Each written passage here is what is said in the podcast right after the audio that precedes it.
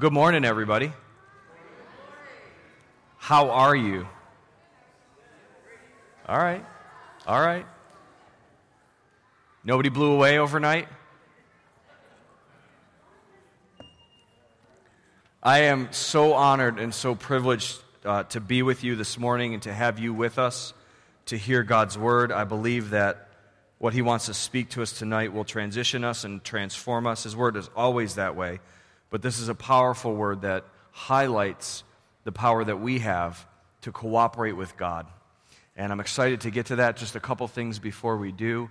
Uh, if you're new to us, welcome to our 9 11 services. They're a little new to us as well. Uh, as we're getting the kinks worked out, we just are so grateful that you are gracious with us.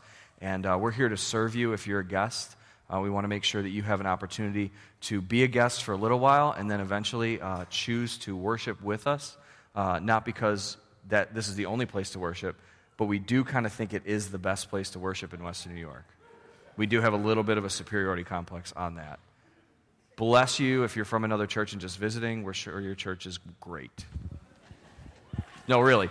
Uh, we do. We, uh, we partner with lots of churches, and we believe that God is worthy to be honored, and we believe that the church is united in that, and we're excited about that. But if there is a way that we can serve you and help you uh, find a home, whether it's here or somewhere else. That's our desire that people have a home church that they're in and that they're submitted to and they can grow in the wisdom and knowledge and favor of God and man. And so we're just glad that you're here this morning. Uh, it's really interesting to me to see uh, how the services pan out. So last week, the 9 o'clock service was packed out, and this service was a little bit light.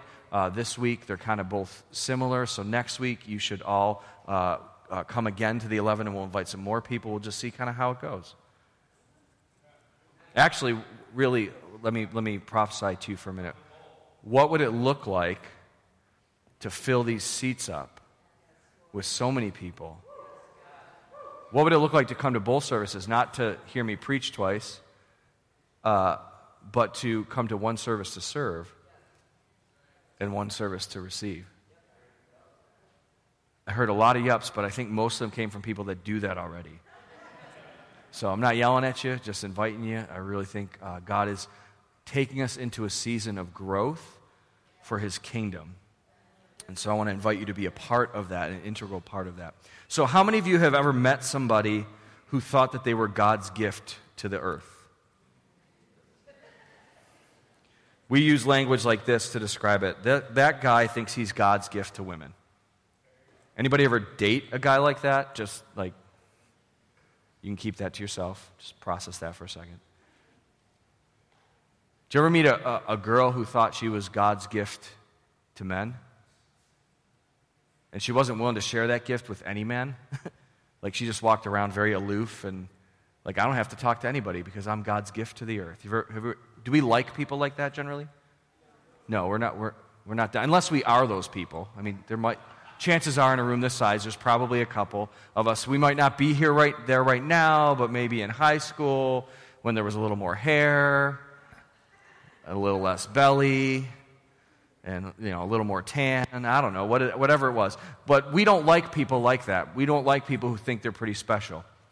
Uh, I, I, in fact, there was a family in the church uh, that I used to youth pastor at, and they had a family motto.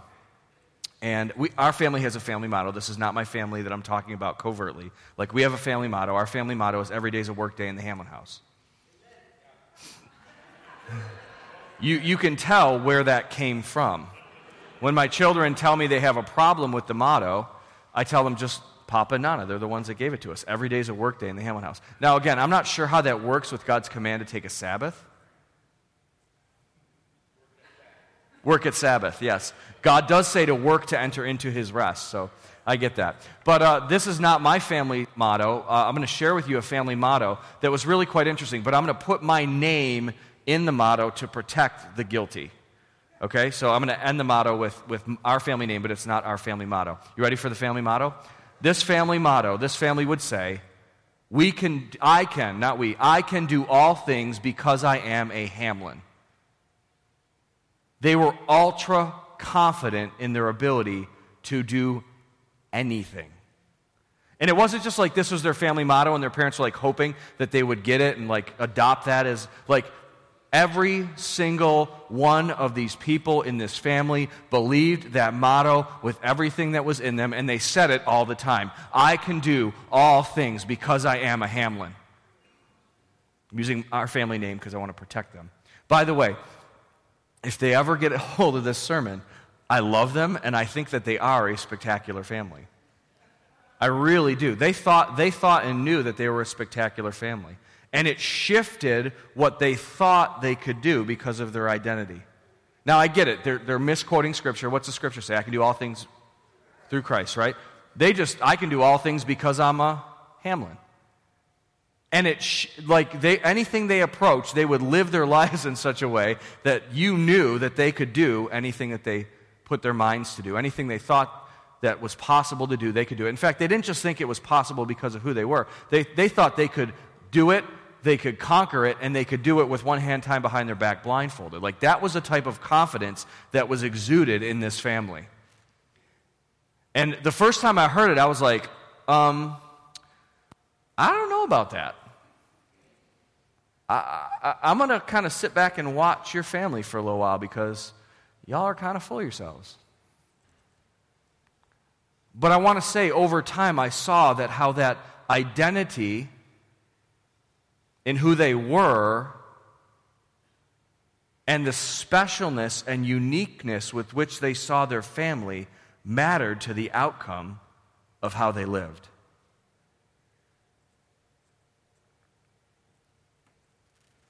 I want to say something this morning. That family thought that they were super special.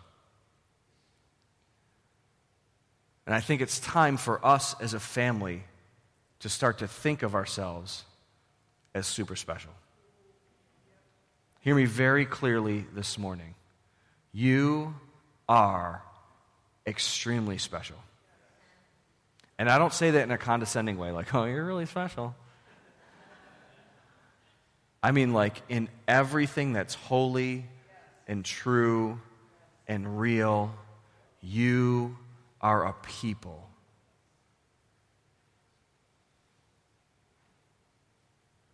Who are very special to God. And you have a very special purpose and calling in the earth. Together and individually. That God wants us to lay a hold of. And I think that oftentimes we have a hard time with this concept because we have struggled with people who think that there's something that they're not. But the truth of what we're talking about this morning is if we think of ourselves that way, we are thinking about ourselves in a way that we are. I don't know if that's sinking in right now because we've lived in a culture for so long that teaches us not to think of ourselves as special and unique and powerful preachers talk all the time about how broken and how in need and how much of a sinner we are, and we focus on all this all the time. But I believe that God is calling us together as a church, uh, the 9 o'clock service, the 11 o'clock service, as a body, people who tend small groups, and really the church of this region, to a fresh, new understanding of our uniqueness and specialness to the kingdom. Now, if we have a hard time with this, let me tell you, let me help you understand. It is not, we are not special because of who we are. We are special because of whose we are.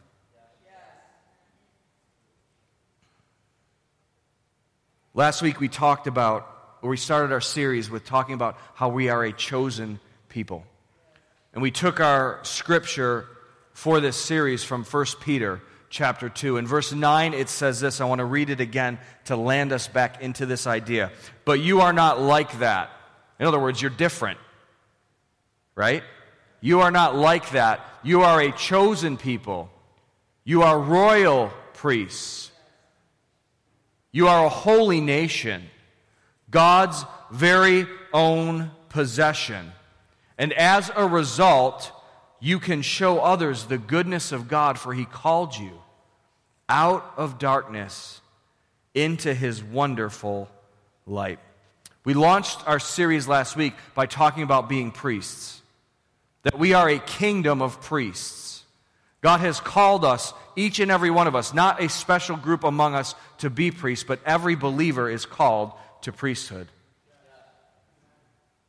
And in that, there's, there's some unique functions that we need to understand. Some things that help us understand the outcomes that God wants to bring in our lives based on the functions of a priest. And we identified three for the purposes of these talks for us to understand. The first is this priests are called to be with God. Our primary function as priests, our, our reason for creation and being placed in the earth was to be with Him. The second function that we have as priests, each one of us is called to as priests, is to represent his authority and order in the world. Remember, when God created Adam and Eve, he spoke to them. He said, He blessed them with this. He said, Be fruitful, multiply, fill the earth, subdue it, rule over it. He said, I want you to take what is mine and I want you to extend the rule of it over the entire earth. Fill the entire earth. In other words, God placed them in a garden, and we understand that that garden was not the entire earth, it was a specific place in the earth. But God never intended for that garden to say the size that it was. God wanted to extend His rule and His kingdom and His dominion through His priests, through His people, into the entire earth. Our second function is to establish and function in His authority and extend it. And the third function of a priest is to serve His creation. God put us in the earth to serve his function. In other words, we are called to be ministers of his love and of his power. Think of it this way in other countries, they call the people that run the government ministers. Isn't that interesting? Our calling as priests are to be ministers. We are to administrate what God has given us. We are to serve other people what God has placed in our lives. And so God has called us as His people to serve His purpose in serving His creation, to minister His care and His love and His power. So we know that we are a kingdom of priests, we are royal priests, but the truth is also this we are a holy nation. We are God's own possession. We belong to Him. And we looked at how the people of God being called out of slavery in Egypt and into what God was calling them to was bringing them out from a, an old identity and into a new identity. How He chose them to this. And what we also need to understand is that God calls us His very own possession in the same way. If you want to think of it this way, think of Leviticus chapter 20, verse 24. He says to the people, He says, I have promised you. You will possess their land because I will give it to you as a possession, a land flowing with milk and honey.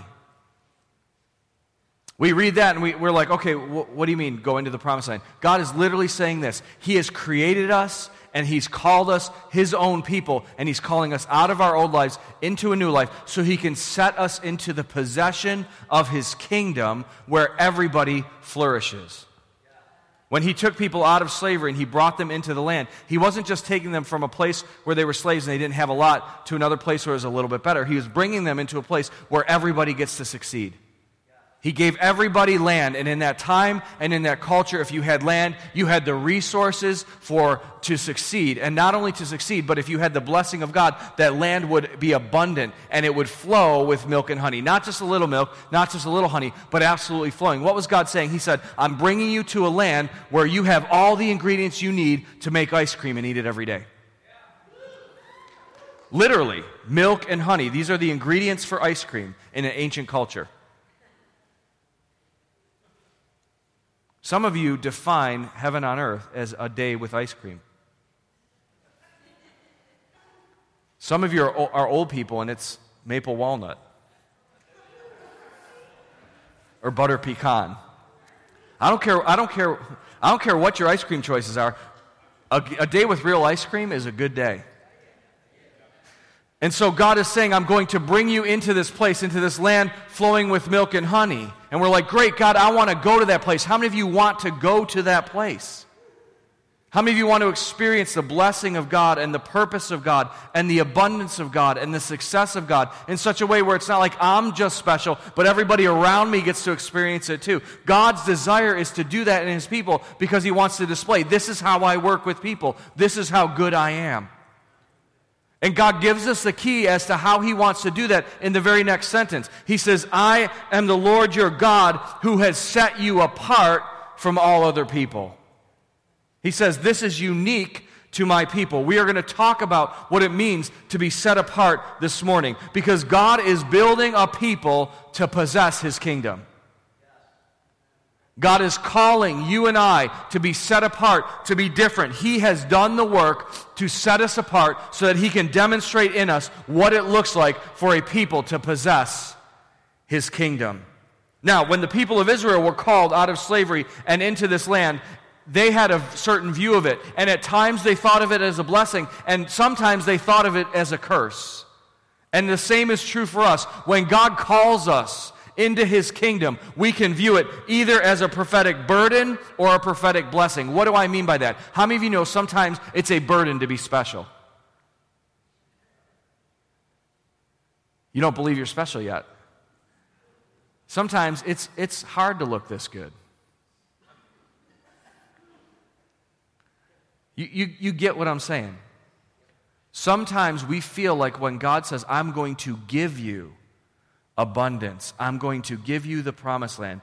We see that not so much as his blessing on our lives, but a burden because we think somehow it's going to be very hard to get there.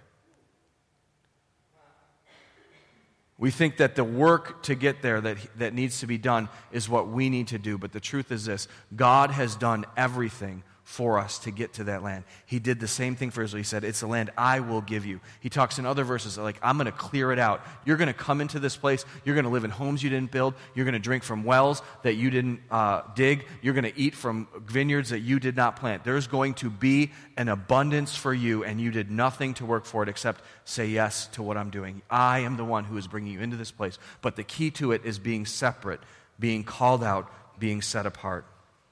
And I want to encourage you this morning as you hear what God has for you. Oftentimes, we don't want to be set apart, we want to be anonymous because we see it as a burden. Let me explain it in really simple terms this way.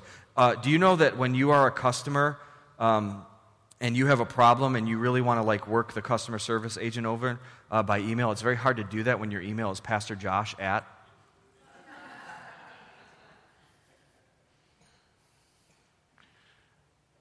Sometimes I'd rather be anonymous, right?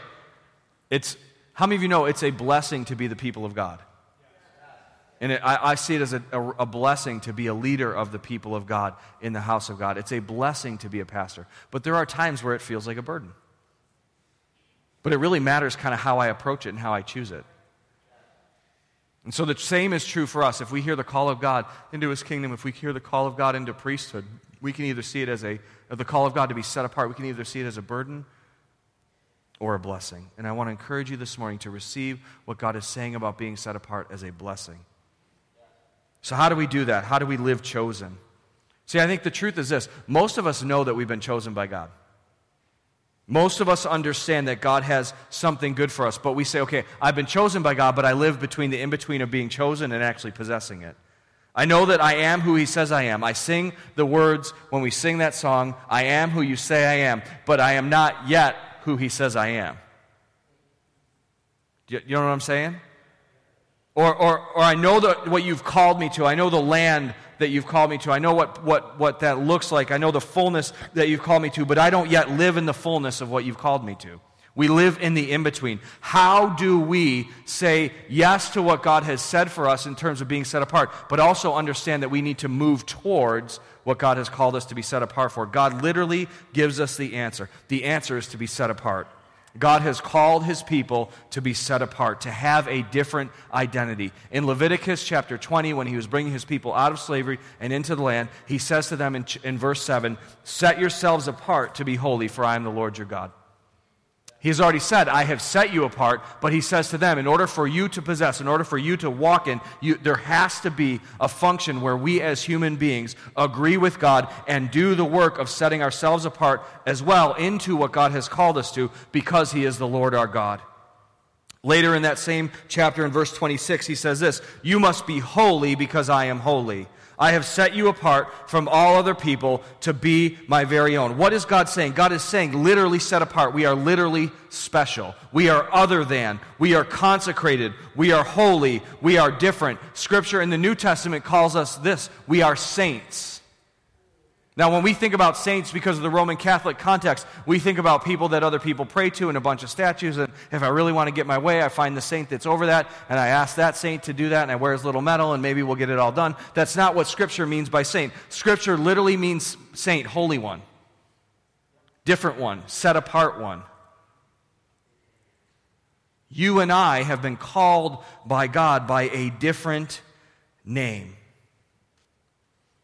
And it's our job to understand and release the culture of a different name.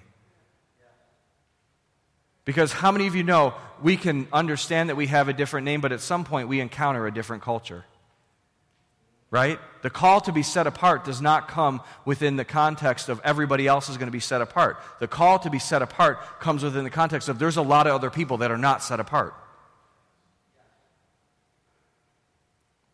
How many of you grew up in a home where the culture was just, it wasn't something you really thought about, it just was what you were? Like your, your family did things this way, and you didn't know any better, so you, you weren't like, oh, this is how the Hamlin culture looks in the earth. You just did Hamlin culture because that's what you grew up in. Right? But how many of you remember the first time that, that you recognized that there was a different way to live? I remember, uh, I'm going to tell on myself, uh, I did this in the first service, and my mom's here, so I get to do it fresh again. Um, I remember growing up, and this came up in some conversation last night with some people that we were with. I remember growing up, and I remember the first time I watched a television show that I was pretty sure I wasn't supposed to watch. Because it felt like a different culture, and it was actually pretty attractive to me. Do you know what I'm saying? Like, it, was the first time I kind of realized, like, this is something, there's something different. There's another way to live out there. Do you want me to tell you what television show it was? My mom was like, yeah, tell me. In fact, here's the thing I don't even think I knew that this was a show I wasn't supposed to watch, but I remember watching it. I think I was in your bedroom, and I think it was like in the summertime, but it was the show called The Wonder Years. And I remember watching that show and something coming alive in me at the end of the very first episode when Kevin kissed Winnie. Because I was just about the age that that really started to matter. And I remember watching that show going, ooh, someday I'll be in the woods with a girl who's my friend. And she'll go from being my friend to being my girlfriend. And I'm going to kiss her. And for a young man, that was a pretty exciting, different way to live. At least in my imagination, right? Because we grow up in a culture, maybe sometimes where we're, where, where we're not necessarily thinking that we're set apart, and then we encounter another culture that looks like something we might want, and we realize there's a different way to live. And what God is saying is listen, within a culture, within an area where there's lots of other people that will decide to, live to live different ways, I want to call you to be absolutely different. It is time to decide, as the people of God, we will live different than the culture around us, no matter what the culture says. And not just a little different. See, it's one thing for God to say, hey, I want, I want my people to be different. But how many of us know that God doesn't just call us to be a little bit different? And you and I are not regular people. That's literally what this entire series is about. We are not just the people of God, we are the priests of God. God had a higher standard for the priests in the, in the book or in the Old Testament. In Leviticus chapter 21, he sets out how priests are to be set apart, how they're to be different. He says this in verse 6 They must be set apart as holy unto their God, and they must never bring shame on the name of God. They must be holy, for they're the ones who present the special gifts to the Lord, gifts of food for their God. In other words, in the Old Testament, we, you and I would have an excuse. There is a certain people that should be doing that priest stuff. There, and literally, it's only like one specific tribe and family. Let them take care of it. We just get to enjoy the benefit of it. They're going to do it all. But in the New Testament, under Christ, as we've been brought in, we realize we're not regular people. We're actually called to be the priests of God, and therefore we have a special calling and a special duty. Listen, it was a, it was a burden on these people to be priests. They were called to be set apart in some pretty weird ways. God had regulations for them about how they cut their hair. Did you ever get a bad haircut? You felt set apart for a while until that hair grew back. I remember one time my mom was cutting my hair because she cut my hair and I was very grateful for it. I could get a haircut every week and I love feeling fresh like that. I'm feeling real shaggy right now. I'm in need of a haircut. I can't wait to get one, but I could get one every week at home. But I remember one time she was cutting my hair. I think I was a sophomore in high school, so I can tell you where my mindset was at. She was cutting my hair and she got, said, Oh, let me just get this other piece. Something's not right. And she went and said, Oops because she had the buzzers and she had forgot to put the comb on to go and fix something. And so it was skin tight on the sides. And she was like, We'll fix it up. Don't worry about it. Now, this wasn't when that was cool. But she's like, we'll fix it up. It'll be no problem. So I went to school the next day thinking, okay, like maybe I can just pull this off. Maybe no one will say anything. I'll be just fine. And I'm going halfway through the day and I'm like, all right, nobody's really made fun of me for it. It kind of looks purposeful at this point until an administrator at the school came up and said, a secretary at the school came up and said, are you allowed to have a haircut like that? Like, I think that might be against the school rules. I'm like, thank you. I thought I could get away with not being set apart. The people, the priests of Israel were called to be set apart in their clothing. They were called to be set apart in their haircuts. They were called to be set apart in their romance. God literally dictated who they could marry. It was not, hey, there's plenty of fish in the sea. No, there's only this many fish, and these are the ones you get to choose from. But they were willing to be set apart for God in their romance. They were to be set apart God, by God in their bodies. We know that God has called us not just to be regular people, but to be wholly set apart as His priests. There's a, a, higher level of being set apart that's called upon for our lives. Jesus was set apart. Jesus, as our great high priest, was set apart. He said this in John chapter 10, verse 36. He was speaking to the people, and here's what he said He said, do you, Why do you call it blasphemy when I say I'm a son of God? Catch this for a minute, because there's something in here for us. Jesus was walking around saying, I'm a son of God, and it pissed, ooh, can I say that word? It pissed people off. Religious people got really upset who do you think you are claiming that kind of special relationship with God? Not only do we not like it, it's blasphemy. Guess what? There are people, when you're done with this message and you walk around talking about being set apart for God, who are going to say, Who do you think you are? But understand this Jesus was the Son of God.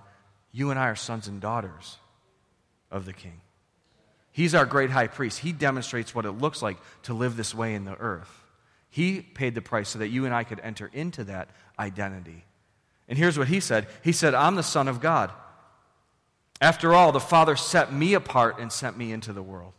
Our great high priest was set apart. And the truth is this believers are set apart. In Acts chapter 26, verse 18, Paul is speaking to an official, and he's giving testimony about how he came to God and about the call of God on his life. And in that testimony, he literally quotes what Jesus says about him. And here's what he says He says, My job, Paul says, my job, based on what God has said to me, is this is to open their eyes so they may turn from darkness to light and from the power of Satan to God. And then they will receive forgiveness of their sins and being given a place among God's people who are set apart by faith in me. In other words, God has given people, ministers of his gospel, you and I, priests, the duty and the responsibility to share the good news of who Jesus Christ is so that God can set other people apart. Why is God setting us apart? It's not so that we can walk around all hoity toity saying that we're holy and we're holier than you and you're not so holy and we're special. He's called us to be set apart, to demonstrate what it looks like to be special and to be set apart so that we can invite other people into that same relationship. There has been a controversy over the last 10 years or so in the evangelical church where lots of people have left the faith because they get angry at churches for being set apart. They say, You're acting holier than thou, and nobody's going to come to the gospel. We need to be much more inclusive into who God is. No, we need to say it is, it is important to understand as believers, we are different than the world. There is an in and there is an out.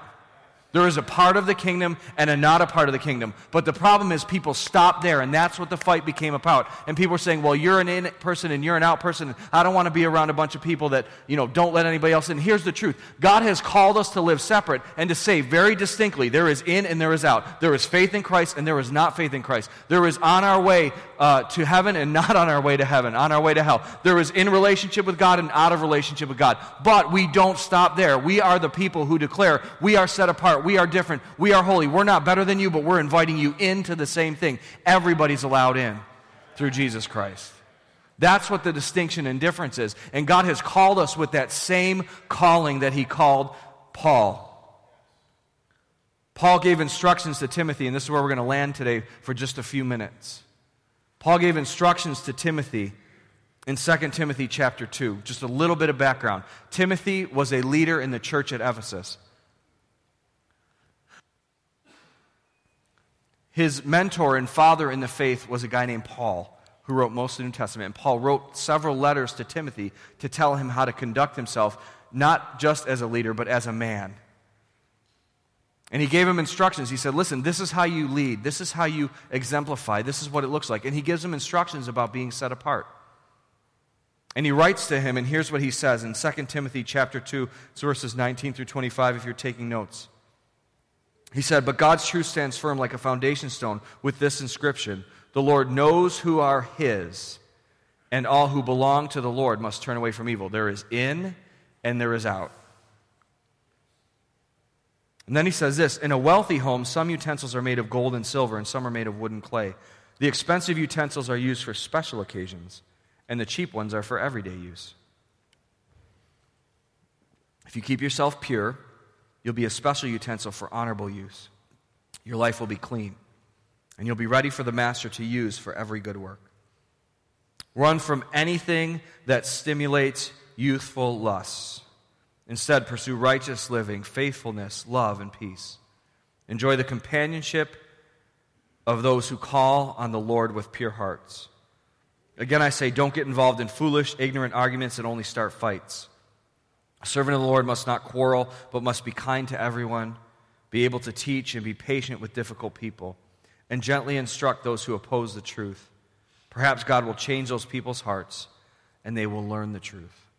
What Paul was writing to Timothy was, was if you want to be set apart, if you want to be useful, if you want to be an honorable vessel for God, if you want to be the good china in the kingdom, you have a choice. You and I have a choice. What we're literally facing this morning is, is an opportunity to be set apart. We are set apart, but an opportunity to cooperate with God in our set apartness, to either be a cheap utensil or an honorable utensil, to either be the paper plate of the kingdom or the good china of the kingdom. Now, I know some of you are real practical. You're like, I'd rather be a paper plate for the kingdom. It's much more practical, much more economical. We can get some stuff done. We don't have to bring the good china out. Listen, I know y'all grew up in a house with the good china that never got used. But that's not how it works in the kingdom. How it works in the kingdom is God brings the good china out every single time. He uses it and it only gets better with age. He doesn't break it, He uses it to its fullest glory. God has destined each one of us as people who are set apart to be used for honorable purposes. But it matters how we view ourselves and whether or not we choose to cooperate with Him.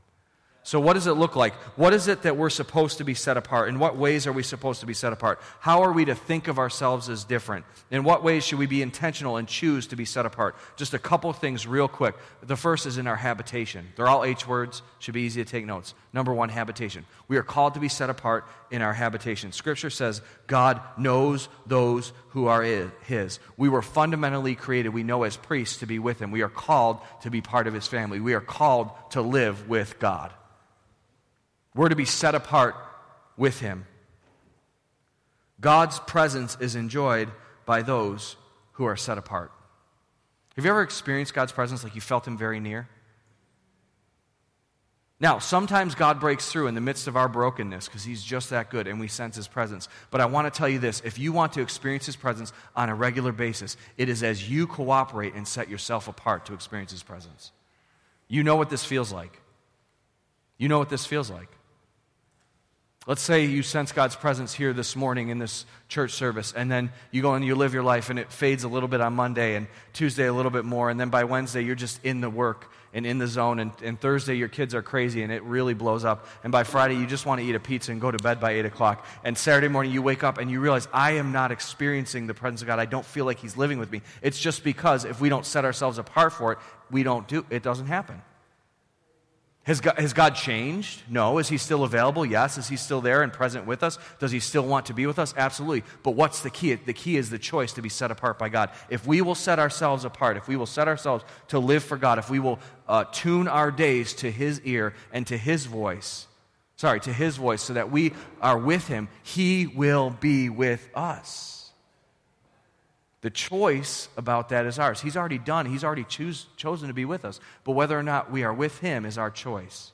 We are to be set apart for his habitation. God says that we are literally part of a wealthy home.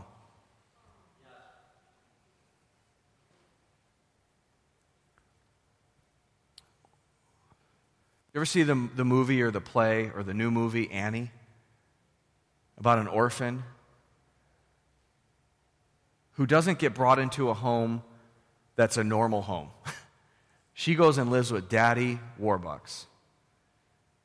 If you were to do the movie today, it would probably be Daddy Starbucks.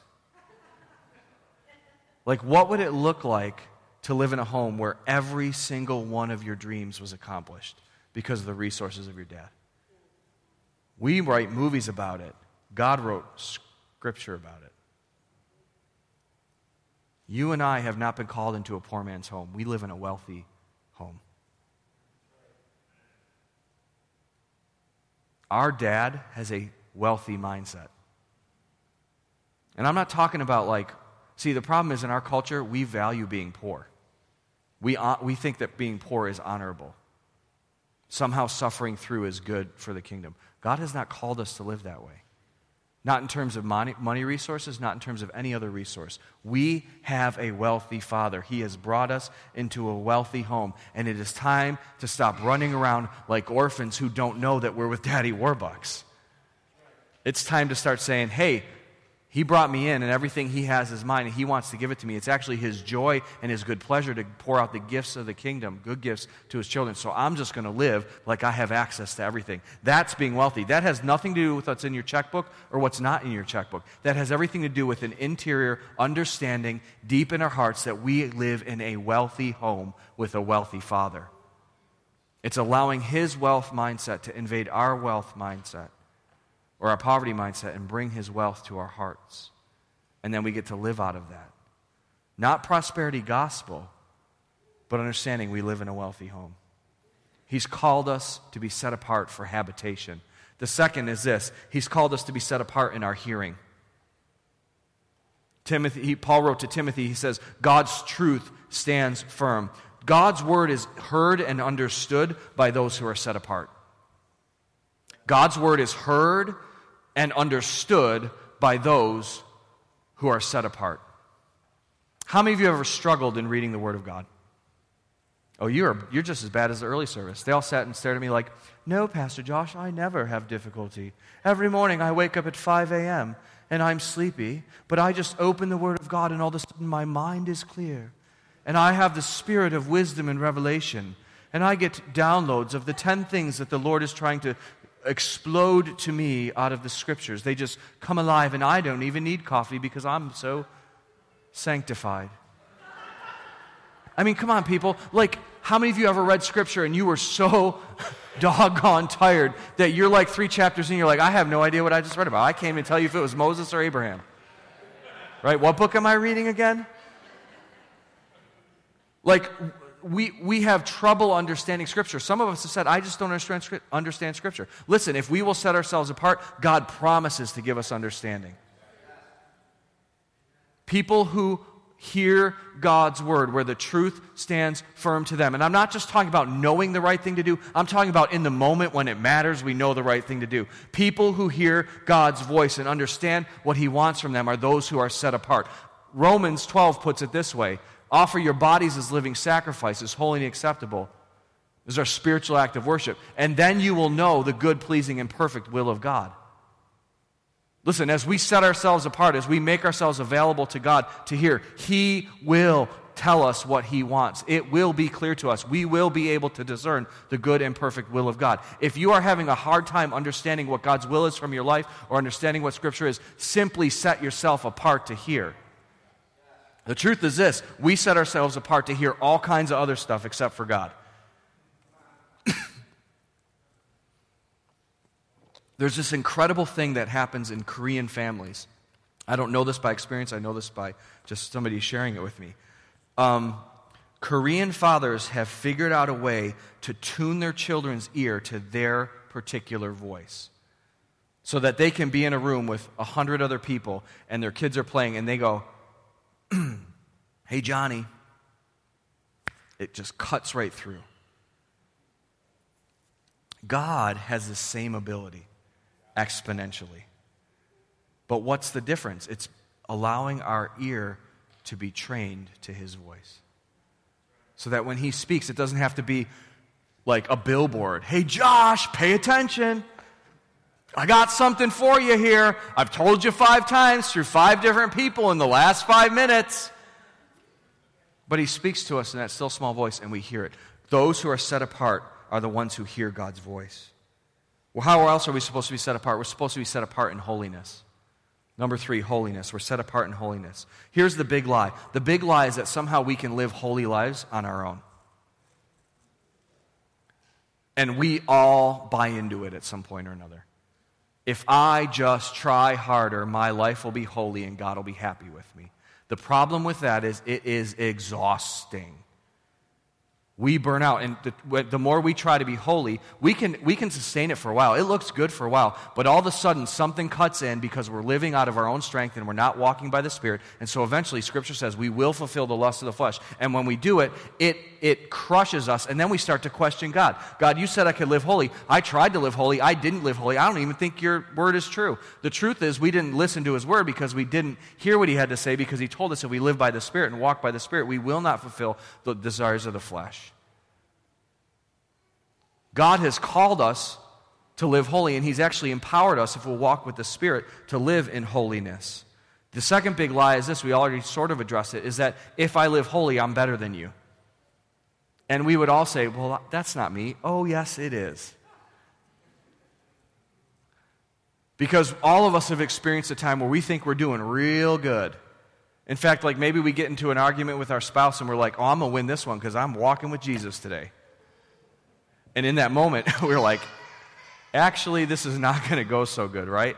And we, we're walking great. We think we're better than everybody else. And then all of a sudden, something happens in our lives and we lose our stuff. And we realize we're not quite as holy as we thought we were. The third big lie about this is how many of you ever experienced God moving so powerfully when you were at your absolute worst in terms of holiness? Like, like you, you, all, you almost start to develop this theology like, God, do I got to sin real bad? For you to show up in my life? Like, like, I, like I do something horrible, and the next day you're just exploding in my life. Your goodness is in my life. You use me powerfully to minister to somebody else, and I'm like, oh, wow. I better go do that bad thing again because the presence of God is all over that. That's not the truth. The truth is this the reason why God's moving so powerfully in the midst of our brokenness is when we realize we're broken, we cry out to Him in need, and He meets us. We're actually putting a demand on the goodness of God. The truth is this you don't have to sin to put a demand on the goodness of God. And so we can walk in holiness and in dependency. God has called us to be set apart in holiness. In fact, he tells Timothy, run from anything that stimulates youthful lust. Run from it. Take off. Get as far away from it as you possibly can. It's like the story of Joseph. How many remember the story of Joseph? He was sold into slavery by his brothers. He was in a house of a, a master named Potiphar, and he rose through the ranks as a slave and servant in that household, and eventually he was given control over the entire uh, man's household. And he didn't, the Bible says he didn't concern himself with anything because Joseph took care of it, and everything Joseph touched literally turned to gold. Well, Joseph's wife apparently wanted to be turned to gold because she asked Joseph to touch her. That joke didn't land. Everything he touched turned to gold. Apparently, Joseph, I said Joseph's wife. Apparently, Potiphar's wife wanted to turn to gold because she wanted Joseph to touch her. Potiphar's wife came to Joseph and said, Hey, my, my husband hasn't denied you anything, and that includes me. This is what I think she was doing. or may, maybe, maybe she was sitting in the, in the Egyptian hot tub and she was like, Hey, Joseph, how you doing? Come on over and hang out with me. Or maybe she was sitting on her Egyptian couch and drinking a little bit of Egyptian wine. She's like, hey, this is a good year. Come on over, Joseph. Have a seat, have some wine. Let me give you a back rub. I don't know how it went down, but here's what we know from Scripture. She laid hold of him, and Joseph's like, I ain't doing this, and he ran. And he did what little kids are really good at doing. Have you ever seen little kids like wiggle out of their clothes? Like Joseph, she, she laid hold of him and he was like, uh uh I ain't having it, and took off. And he took off so hardcore that he took off naked. She grabbed his clothes and he was like, I ain't staying here no matter what. You can keep my clothes. I'm out of here. What was that? like, imagine that one. He goes running buck naked out of the house. You got to explain that one. He's like, I just want to be righteous. Listen, we are called to flee from sin even to the point of embarrassment. Why do I share that whole story with you? Because it's in the Bible, one, but two, because next time you're tempted to do something, you, you need to take the attitude of Joseph and get up on out of there. Run like hell is pursuing you. Because literally, hell is pursuing you. God wants a people that are set apart. He has made provision for us to be set apart. Scripture says there's no sin that comes against us that He hasn't provided a way out for. Sometimes the way out looks like running. We're like, oh, God, would you provide a way out? And we're not trying so hard to cooperate with his way out. He's like, I, I gave you a way out, two legs. Go. He calls us to live in holiness, be set apart in holiness. He also calls us to be set apart in honor. He says, you, get, you and I get to be special utensils. God doesn't share his honor with everybody, except he shares his honor with us. If you don't believe me, look it up. Just Google, or search the word honor in Scripture and look at how God will share his honor with his people, with his sons and his daughters. God has called you and I to share in his honor by being used for honorable things. What does that mean? That means there is nothing in the kingdom that our dad has that is not available to you and me. What's the cost? The cost is Jesus setting us apart and making us holy. But the cost is also our choice to be set apart towards that. Listen, if you would like to lay hands on the sick and see them healed, you can lay hands on the sick and see them healed. I'm not talking about like being presumptuous, but how does that happen? It doesn't happen until we set ourselves apart to be used to heal the sick through the laying on of hands. How does it how do we set ourselves apart? You lay hands on the sick and you pray for healing. Right? If you want access to that part of the kingdom, to that honorable use, you have to set yourself apart and actually enter into it. The problem is, in the in between, we get a little bit nervous that God won't do what He said He's going to do. And we make it about us and not about the power of God. If you want to be used to preach the Word of God and see people saved, all you got to do is set yourself apart to actually speak the Word of God so that people can get saved. I can make it even simpler for you. If you want to be used by God to get people saved, can I make it absolutely simple? Just bring them to church and let me do the work. We're getting really good at keeping our services at about an hour and a half, so you don't even have to worry about it. If you want to be used for that noble use, Bring somebody next week. Look at the seats around you. We're at 9 11. We did this for a reason. We did this because we wanted to make room. If you put all of us in here, there would be very little room for guests to come in. There is lots of room for guests right now. If you want, if you want to, the honorable use of bringing people to Christ, don't just pray for them. Right? Like, let's just get real for a second. If somebody comes to Christ and you're praying for them, how weak of a thing is it when they're like, hey, I came to Christ? You're like, I knew you would. I've been praying for you for two years. And God used somebody else to bring them. When somebody who could have brought them is sitting right next to them every day. Now, I'm not saying don't pray for your coworkers, but I'm saying if you want to be used for the honorable use to see the kingdom advance in their life, say something. Set yourself apart to be used by God in that way. Whatever it is that you want access to in the kingdom, if you will set yourself apart unto that, God will meet you in that place, and his power will be made evident in you, and you will be a useful utensil, an honorable utensil, the good china, and not the paper plate. We're set apart for helpfulness. God has called us to actually do stuff that is helpful for the kingdom. How many of you have ever been have ever asked somebody to help you with something and halfway through you're like, this is not help at all? How many have, have you ever have ever been bold enough to ask your spouse to serve you in a certain way and like they're just not cutting it? It is not helpful. Like it would serve your family better if they went and did something else that they're good at and for you to do it instead. How many of you ever been told what, what you how you serve the family is not very helpful? right? Nobody likes to hear that. But the truth is this if we will set ourselves apart, it's not like that in the kingdom. If you and I will set ourselves apart what God call, and listen to God and do what He asks us to do, He will actually give us stuff to do that matters. It's like Mary and Martha. Somebody remind, reminded me of this this morning. Somebody said this, and it's really great. It, Mary had a problem because she was making sandwiches for Jesus that he never ordered. And then she got mad at Jesus and Mary because they weren't doing the sandwiches. Hey, come on, help me make the sandwiches. Jesus like, I didn't ask you to do this. Mary's actually done what the better thing is. She's chosen to sit at my feet. What is being illustrated there is this if we will set ourselves apart not to our agenda for the kingdom, but God's agenda for the kingdom, He will accomplish what is in us that is helpful. Some of us are running around the church trying to be too important, trying to do what other people are gifted to do. And we haven't stopped and let Him set our agenda. When we stop and let Him set our agenda, we find ourselves actually, if, when we set ourselves apart to His agenda, when we set ourselves apart to helpfulness, it actually matters to the kingdom. And what we think is something that's very nominal, like maybe you're the person that you've just said, God, what do you want me to do for the kingdom? And God says, because God's good like this, He says, go talk to your pastor. You say, Hey, Pastor, God told me to ask you, what should I do for the kingdom?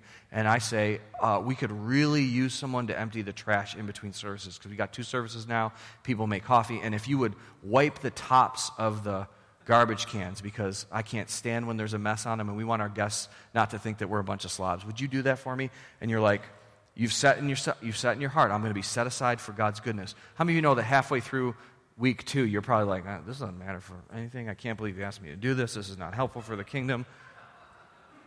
I mean, come on. Okay, I'll say, that's where I'd be two weeks in. I did some garbage emptying this morning, and I had some grumbles for God about that.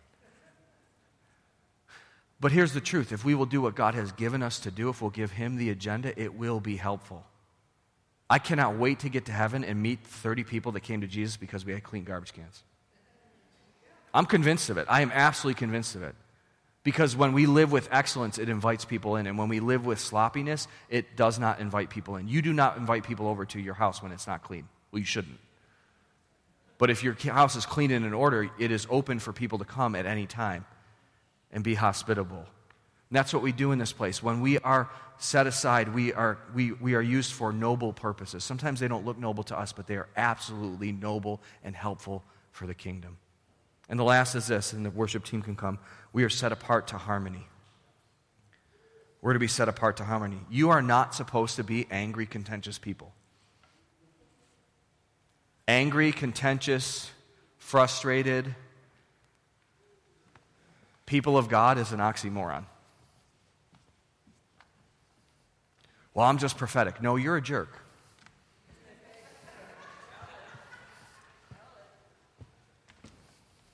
God just made me to cut to the chase and I know how to speak truth. No, you're a butt. I mean, can we be real? Well, I'm contending for the faith. No, you're contending for you being right. And it has nothing to do with faith and it has everything to do with your ego. I feel like I got on a soapbox there for a second. You still love me? I still love you. Actually, I don't care if you love me. No. Are we, are we getting, are we there yet? Are we ready to fight? God says that we're called if to be set apart to not be contentious people. God says that we're set apart to be people that cooperate with one another and we don't quarrel and we, we, we, we avoid ignorant arguments. We're not fight, starting fights with people. We're supposed to be kind to people, able to teach them. Well, they're not able to learn. No, you're just not able to teach. Let's learn how to do this. Be patient with difficult people, those extra grace required people. We're supposed to tap into the extra grace. Why? Because God might change their hearts. But how does this change? We're, we're, many of us walk around going, Well, I'll be humble when they're humble. Because that's what it takes. If we're going to if we're going to walk in harmony, it's going to take humility. Well, when they're willing to admit that they're, that they're wrong, I'll admit that I'm wrong. When they're willing to be kind to me, then I'll be kind to them. Well, they picked the fight with me, so we got to finish the fight. Listen, being set apart is choosing not to be that before the other person is. Being set apart is being willing to be trampled on so that other people can maybe, perhaps, have their hearts changed. Why? Because it's life and death. Look at the next verse. It says, uh, Perhaps those, God will change those people's hearts and they'll learn the truth. Then they will come to their senses and escape from the devil's trap for they've been held captive by him to do whatever he wants. Satan would love nothing more than to make us a bunch of proud people running around fighting each other so that we're not set apart for the kingdom work that God has called us to. And it's a pity and it's a shame. And the truth is this we, most of us are doing that because we don't know any better. We are not in our right minds. When we're angry and contentious, you are, we are, as believers, we're not in our right minds. God has called us, even when people want to fight with us, to be in humility ministers of harmony, to be set apart. Say, I'm not going to be that person. So here's the ask this morning. If you'd bow your heads, I just want to give people an opportunity to hear from God for themselves. The truth is this God has done everything necessary to set us apart. He has called us set apart. You are set apart. You are special.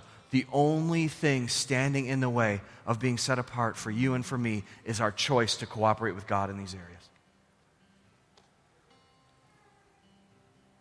So maybe you're here this morning and maybe you have, you know you've been called to habitation. You've been part of the family of God. You've existed in that, but you've been running around like an orphan in his house. Like you're there, you're in the house, but you're not of the house. You're in the, you're in the kingdom, but you don't act like you're part of the kingdom. You've got you think you've got a heavenly father, but you're not really sure. You don't hear from him a whole lot, and you kind of ignore him. And, or maybe, maybe you've never come into the house. Maybe this is the first you're hearing that God's called you to, to live with him, and he wants to live with you. One or the other. Maybe you're in a place here this morning. The very first thing to be set apart is this saying, I want to be willing to be part of the family of God. As much as God has chosen me, I choose Him. If you're here this morning and that's you, I want to invite you to make a bold choice, a powerful choice, a life altering choice. If that's you here this morning, you know right now your heart is stirring. God is moving in your heart. If you want to come back to Him,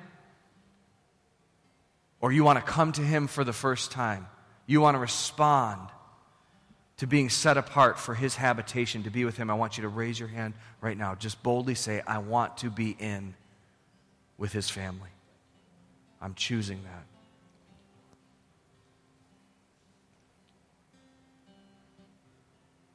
All right. Look at me for a minute, congregation. You'll bow your heads in a second, but we're just going to take it aside. I want you look around. Look at the empty seats that are here. I touched on this before. If we're in and we know we've been set apart, and we're not willing to invite other people to fill these seats next to us, then we're set apart in a holier than that way. I'm not asking you out of guilt. I'm prophesying over you with power and with expectation. If there, this is a new season. If you will invite people to come, they will come and they will join the family of God.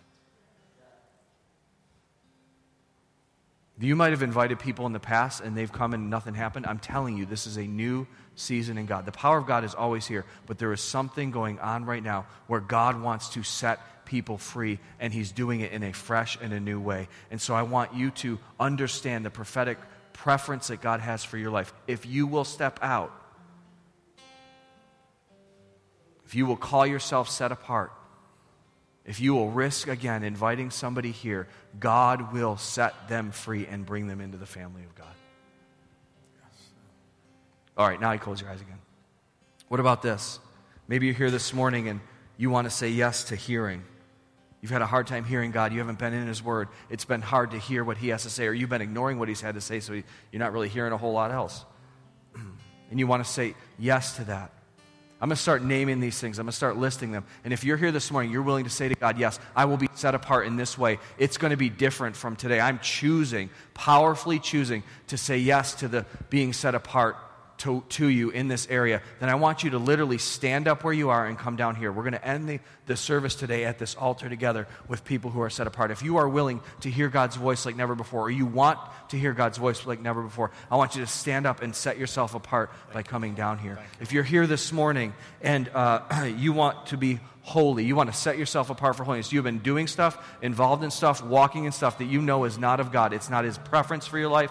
It, it, it looks like the world. It's not fleeing from youthful lust, it's giving in to them. Maybe it's not giving in all the way, but you're dancing close to the line. You're saying, I am done with this. I am taking a stand like Joseph took a stand. I don't care what it looks like. I don't care how embarrassed I feel. I don't care who looks at me coming down here. I am coming down and I am saying, as for my life, I am done with that stuff. I'm setting myself apart to holiness. I am available to God. My life will reflect His glory. Then I want you to come down here to this altar this morning. If you're here today, and you want to set yourself apart for honor. You are tired of just feeling like a paper plate in the kingdom, and you want to be useful for the good and perfect gifts. You want to see the power of God flow in your life like never before. If you want to be used for honor, and honorable purposes. If you're here this morning and you want to actually have what you do for the kingdom matter, you're saying, I'm willing to be used and set apart in unusual ways for God's kingdom, then come on, just fill right in. There's people coming behind you. Don't, don't halfway come in, don't halfway choose, choose all the way. Don't be bashful. This is your birthright. He has set you apart. He has chosen you. You are a different people. You are special. You are called. All of the resources of your wealthy Father are available to you in this moment. If you want to be used for harmony, you're like, I am done being contentious. I am done fighting with other people. I am done being about things that really don't matter. And God, I'm just here to do whatever you ask me to do. I'm here to live for other people. Thank you're willing to set yourself apart. Come down.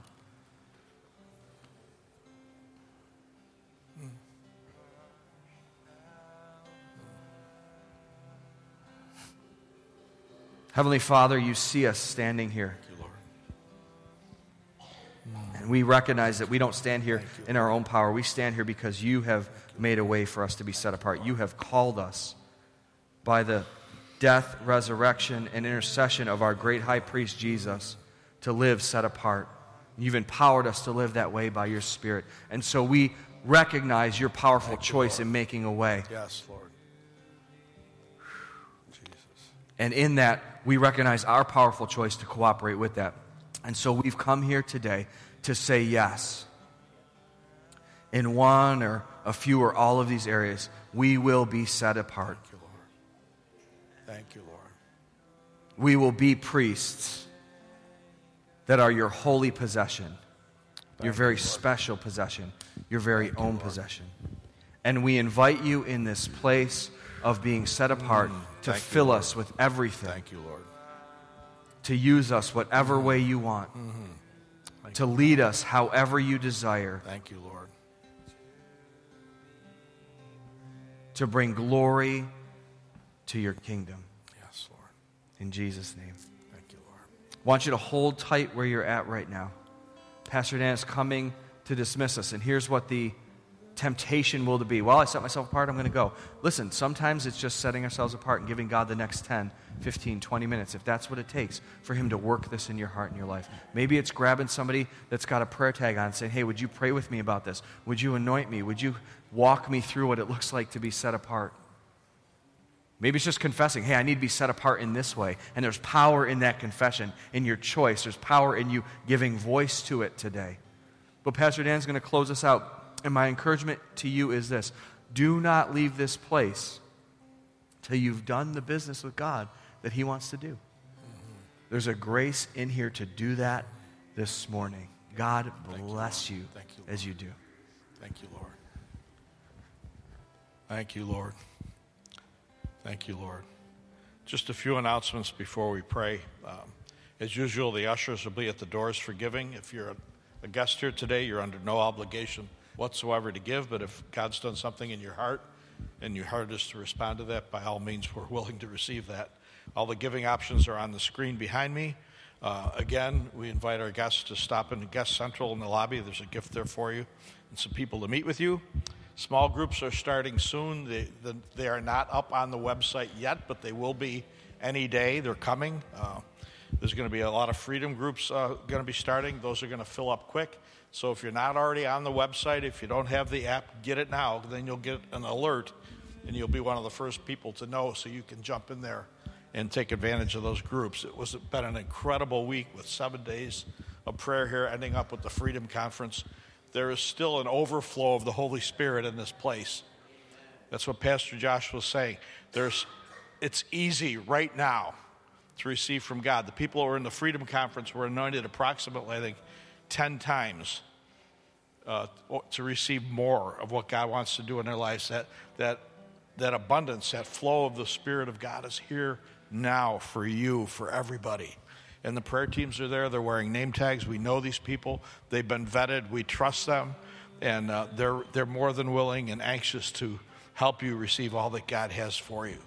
Father, I thank you for these precious people, these called out ones that you have chosen for yourself, Lord, to be priests in your kingdom, to carry your presence, Lord, to bring people through that veil uh, that separate the veil of sin that separates them from you, Lord, and bring them into your glorious presence. Father, give us that holy boldness, we pray. Lord, as we hear your voice, may we be so quick to say, Yes, Lord. And may we be so quick when you say, Let that go or put that aside, to put it down and put it aside and to focus our hearts on you. Lord, let us never, ever ignore the voice of your Spirit or say, even give me a minute, but Lord, let us be quick to respond to your voice, for we know your voice, we hear your voice, and you have things for us to do for your honor and for your glory. Father, let your kingdom come in every life. Let your will be done in each one of us and through each one of us, we pray.